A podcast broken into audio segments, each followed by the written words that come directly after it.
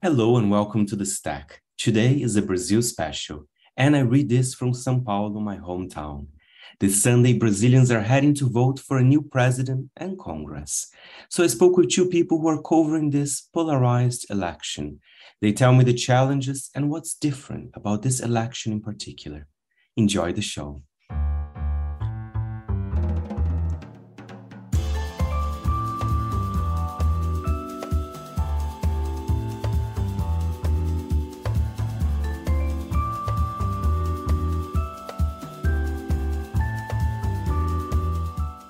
Midori House in London, this is The Stack, 30 minutes of print industry analysis, and I am Fernando Augusto Pacheco. After spending the month of September in Brazil covering the elections, I decided to speak with media players in the country on how they are covering this election. First, I head to the headquarters of Brazilian daily Folha de São Paulo. I must say, I am a bit of a fanboy of the paper, been reading it since I was nine years old, after my uncle subscribed the paper to me. Folha celebrated 100 years last year and they keep innovating. But this election is a challenging one. I had the pleasure to meet in person Sérgio Dávila, Folha's editor in chief. We spoke about fake news, Folha's plans for the future, and about the elections, of course. It's a very busy election season. We are in a polarized country right now, but I don't think that's the main issue. Polarizing elections are not necessarily new in Brazil. I mean, Dilma Rousseff against Aécio Neves was a very polarized election. Even if you go way back, Fernando Henrique Cardoso against Lula was a very polarized election. The difference in this season is that we have an incumbent, we have a president, a sitting president, President Bolsonaro, who is very aggressive towards professional journalism and the press, the independent press. So it's uh, very difficult and we have to, it's very delicate to cover this election, mainly because of this aggressiveness that comes from the, the incumbent, comes from the president, the sitting president. And, and even perhaps because of Folha's independence, because Bolsonaro many times during his government, he singled out Folha as well, saying, wow, this newspaper uh, and, and, and I have actually, we're sitting in a room close to a lot of the historic front pages. There's one from the 28th of June 2020 where Folha defended democracy, actually. So it's interesting that you felt the need to do that in a way as well, right? Same time, it's, it's new for us, and it, it's sad that we, you have to remember people decades after the end of dictatorship that there's this value, this most important value called democracy, and that we support democracy, and you should too. This decision came from a fact that it was astonished for us. We did a poll and we had access to, to data where more than 50% of Brazilian population wasn't born during the dictatorship. So dictatorship was a thing of the past, a memory that they don't have. So we felt the necessity to remind this or to enlighten these people, saying, this is dictatorship, this is democracy. This is why democracy is way better than dictatorship. Because, of course, what was the main reason for us to do that? President Bolsonaro is a supporter of dictatorship. He always says good things about the, the, this terrible period of time in Brazil. So we felt the need to say to people, "Is wrong. This is not true. This is uh, the horrors of dictatorship, and this is why democracies, uh, as Churchill said, that it's not the perfect system, but it beats all the alternatives." And it was a success. We did an online course for youngsters, and it was a, a free course, and we have almost 200,000 people doing this course on democracy. Wow. It was a eight session class, and we had this huge amount of people watching this course.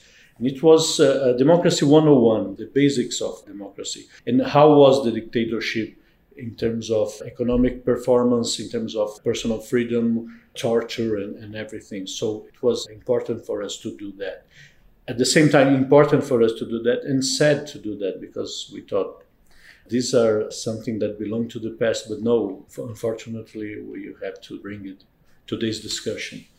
Sergio, one you mentioned the word data.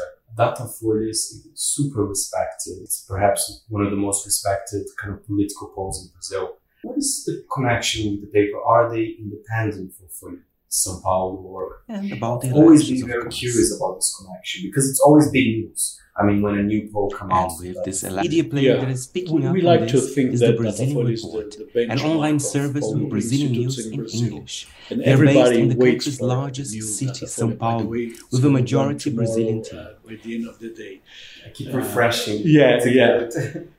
Datafolha is part of Grupo Folha, mm-hmm. which is our company, and Folha is part of Grupo Folha. So we are two independent companies, part of the same group. They have their own administration, their own direction, and we have ours. In fact, we are clients of Datafolha. We pay for Datafolha has its main principle is they don't do poll research for uh, politicians or political party. So we are the main client of Datafolha. We pay for this electoral poll as, as well as Globo does, Grupo Globo does. So we are clients of Datafolha, but of course, since we are part of the same company and since Datafolha was born inside the newsroom 40 years ago, so we have a close relationship. We discuss the, the questionnaire that they are going to apply to the polls. We talk every day about the electoral polls. We have a close, very close relationship, but they are run independently from Folha Newsroom. And Sergio, in 2018, I mean, fake news was a huge problem in Brazil. I mean, massive. I never seen like this before. I mean, correct me if I'm wrong, but I feel that the big media outlets, including yours, you kind of learned a little bit how to tackle it. I do think this election, perhaps it's less of a problem, or or not. What, what do you think? That's that's my impression from from what I can see. Well, fake news exists since news exists. So every time you have someone telling or trying to telling the truth, you have someone trying to tell the opposite. So fake news is, is a thing of our profession from the beginning, centuries ago. But yes, I agree with you that that was the main issue of 2018. Fake news was a big issue. I think uh, not a small part of Bolsonaro's victory is, is due to the spread of fake news by then. We ran a headline back then by Patricia Campos Mello, one of our main reporters, that exposed this. Groups of businessmen were paying for fake news WhatsApps being spread between the first and the second round of 2018 election. That was a, maybe what was the big scoop in, in that election. But I think that since then, all the news, the professional news outlets and the government, TSE, uh, the, the electoral court, and most important, the big tech companies, they did their homework and they are more prepared to deal with fake news today than they were four years ago. When I say they, I say we because we are more prepared to deal with fake news than we are four years ago.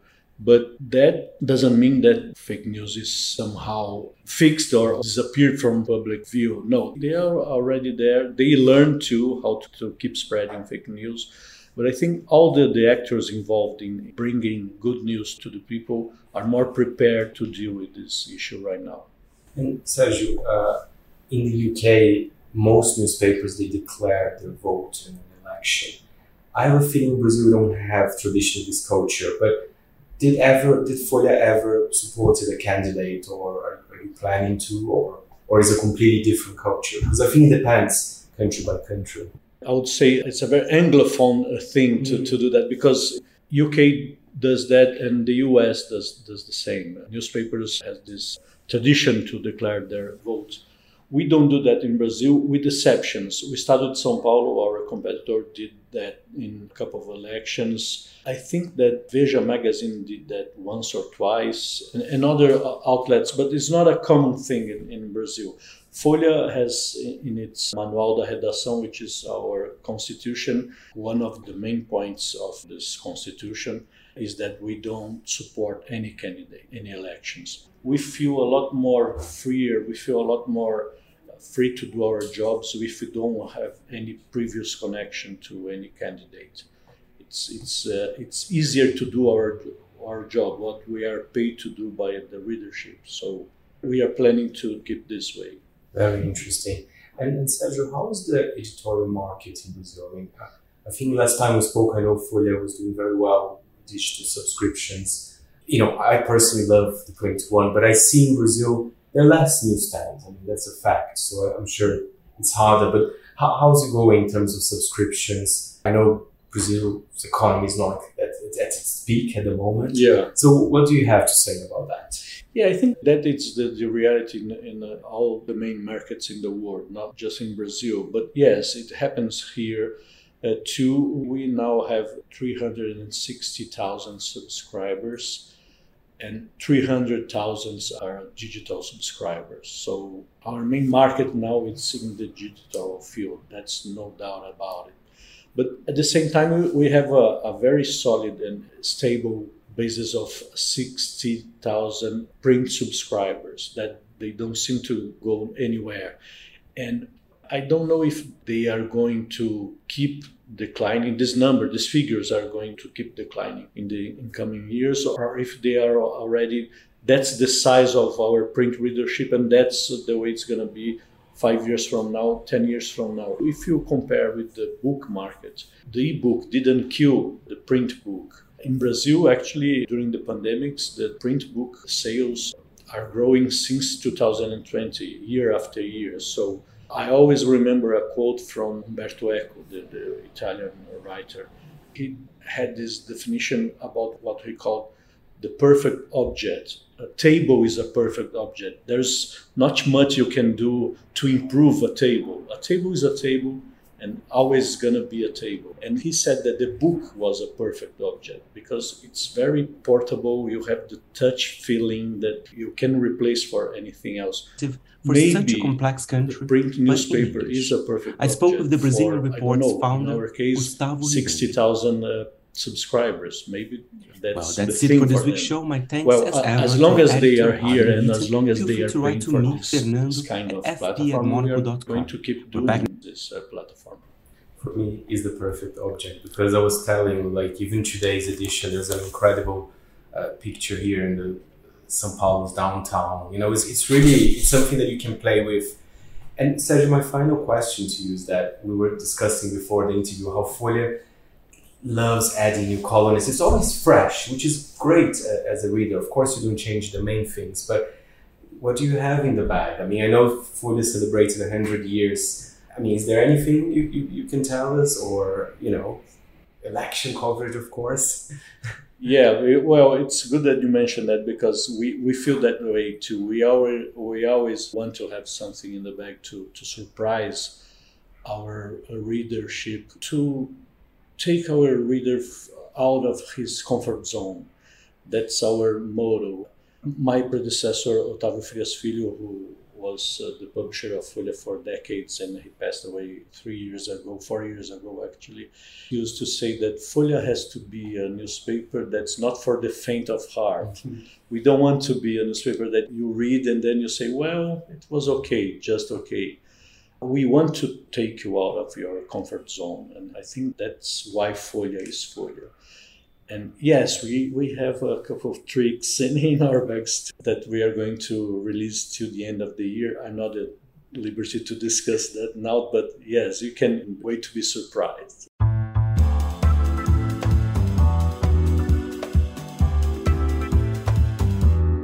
And with this election, interest in Brazil worldwide has increased. And a media player that is picking up on this is the Brazilian Report, an online service with Brazilian news in English. They are based in the country's largest city, Sao Paulo, with a majority Brazilian team, to bring a Brazilian perspective for such a complex country, but in English.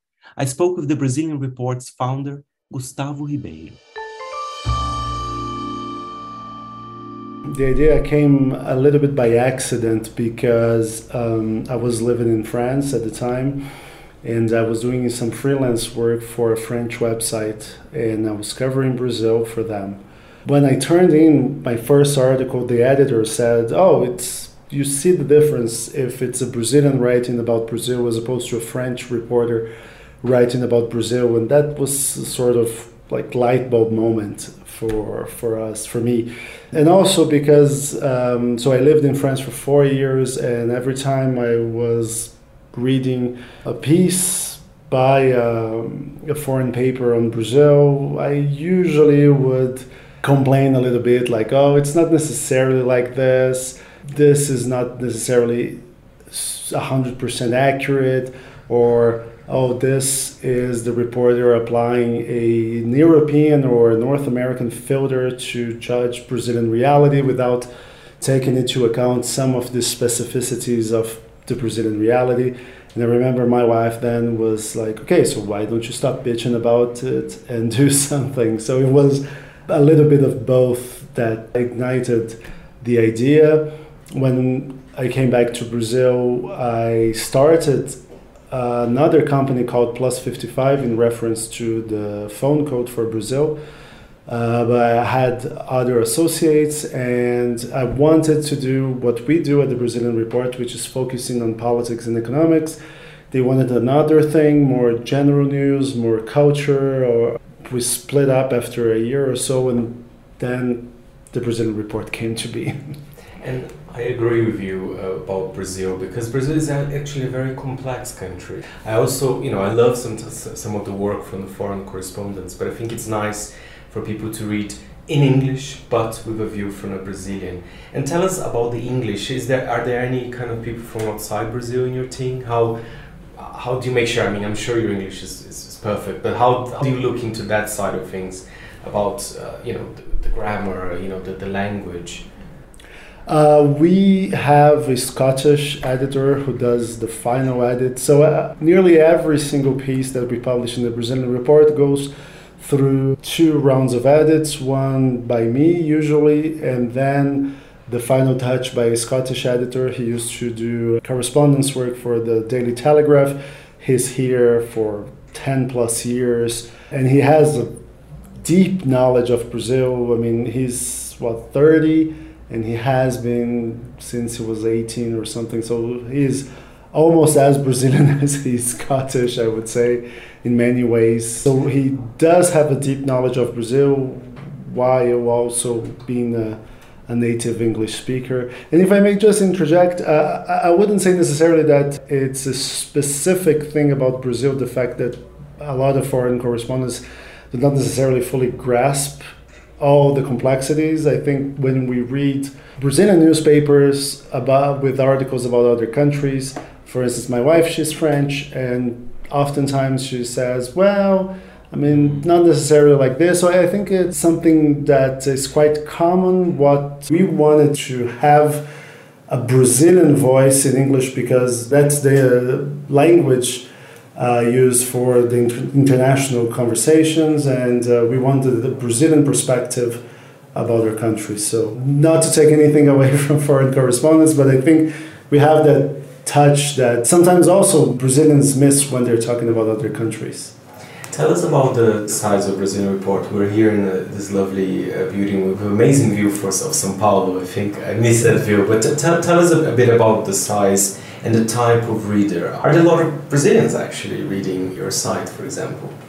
Uh, surprisingly, yes. We have a lot of Brazilians. When we take a look sometimes at the emails that uh, our readers, our subscribers use, we can see there are a lot of English teachers that may use our articles for lessons because uh, instead of like talking with a a silly test about the weather or about buying grocery, you're actually using something that uh, uh, has um, a lot of meaning for the student. So we have we see a lot of that.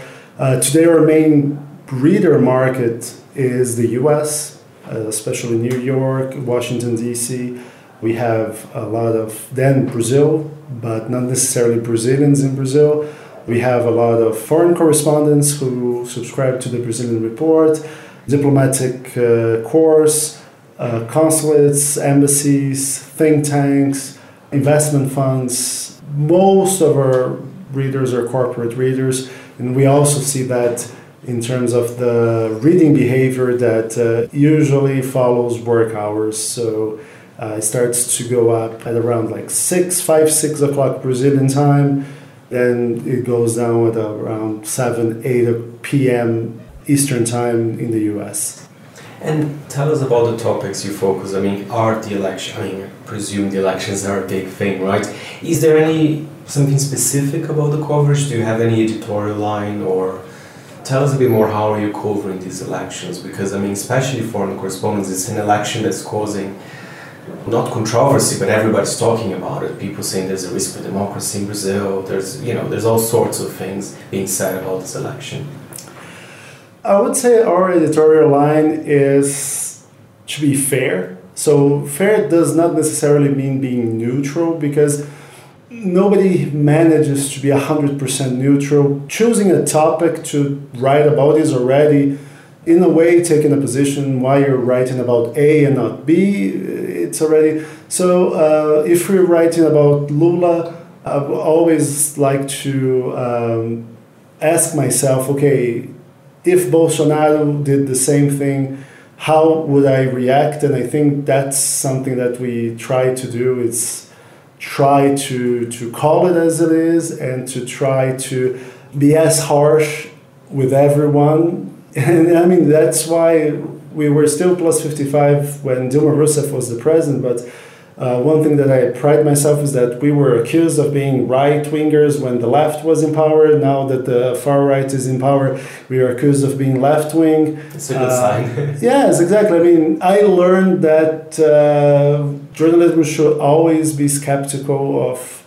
especially of power. I mean, it's one of the reasons is to to to bring some accountability and to try to unmask what is going on in governments. So we try to do that as fairly as possible. For instance, a lot of left wing readers uh, take issue with the fact that, for instance, we do not consider, I do not consider that 2016 impeachment against Dilma Rousseff was a coup because it followed procedure and uh, Congress was fulfilling it, their prerogative to. We, we can agree or not with their decision, but calling it a coup, I think, would be a stretch in the same way, I do. I'm one of those who say there is a risk for democracy here. We have a president who has not shied away from hinting that he may not accept uh, the election results, that he may try to overthrow the election. So we also try, and we have tried to raise that flag. I think it was in March last year when we first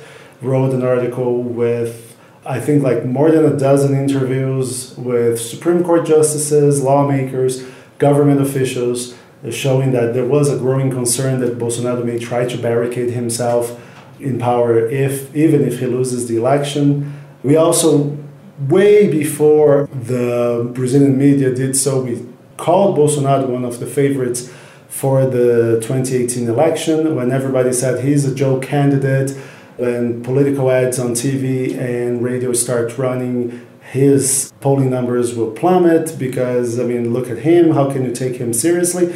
Well, we took him seriously in 2017 and remember writing an article, Six Reasons Why Bolsonaro Could Become Brazil's Next President. That was a year and a half before. So we try, like you see, uh, talking about the editorial line, we try not to allow ourselves to be contaminated by wishful thinking. So it doesn't matter what we think, what we're seeing is what we try to report always. And do you see a spike in interest uh, of Brazilian news in general? Because I, I, did see that because Bolsonaro, I mean, he's kind of almost this exotic character for the international media. So I think people are curious what's happening in Brazil. Do you see that as well with the Brazilian report? We started off in 2017 with two people and one part-time reporter. We're now 11 full-time. We have a couple of interns and a few freelance contributors. So, but 11 full-time uh, staff members, and we saw a boom during the pandemic mm-hmm. because there was a boom in interest about Brazil, like what the hell is going on in Brazil why so many people were dying. This was a country that used to be a champion in terms of vaccine rollouts, and now we're seeing people die all the time. That meant more readers, more visibility to our company because we were invited to discuss what is go- what was going on in Brazil in the foreign press. And that has carried on with Bolsonaro, and now with the election, we have seen a spike again. But uh, with other pieces of news that are going on, the Queen died, and what is happening with Ukraine, we saw that uh, the world is not necessarily looking to the Brazilian election in the same way that we thought it would, comparing to what happened during the pandemic. So, what we're seeing is people that work with Brazil, uh, that have a relationship with Brazil, are the bulk of the people that are coming to us so uh, uh, yes, there's a bump uh, during this election cycle, not as big as we would imagine that we would have. Fantastic, and, and perhaps finally, Gustavo, I'm just curious, how do you kind of monetize those readers? Is it you are, do you have any subscription model, or is or is all the news for free? Uh, tell us what, what is the business plan of the Brazilian Report? We are a subscription based outlet.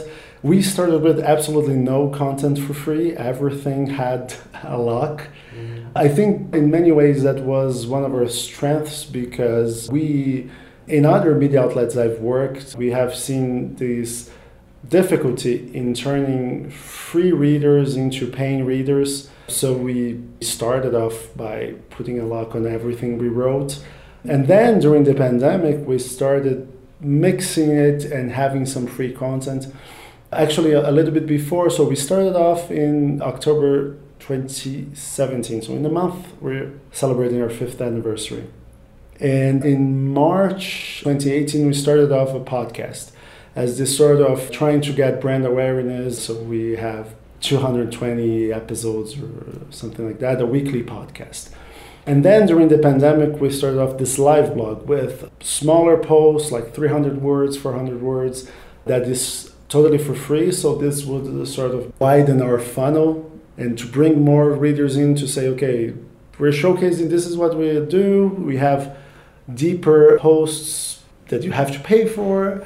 So that really boosted our subscription numbers. And for a few months, we have invested in in-mail marketing to try to okay, if you have come here and you have tested, why not coming back, taking a, a second peek, and, and, that has bore a lot of fruit. So we're seeing 2022 has been our best year. So every year has been our best year so far. So we are maturing because we started off like okay, let's see how it goes, and we have had to learn a lot about stuff that we never imagined how the google algorithm works and we're a small team. So i mean if you're a big company with millions in investment money you can hire people to do that.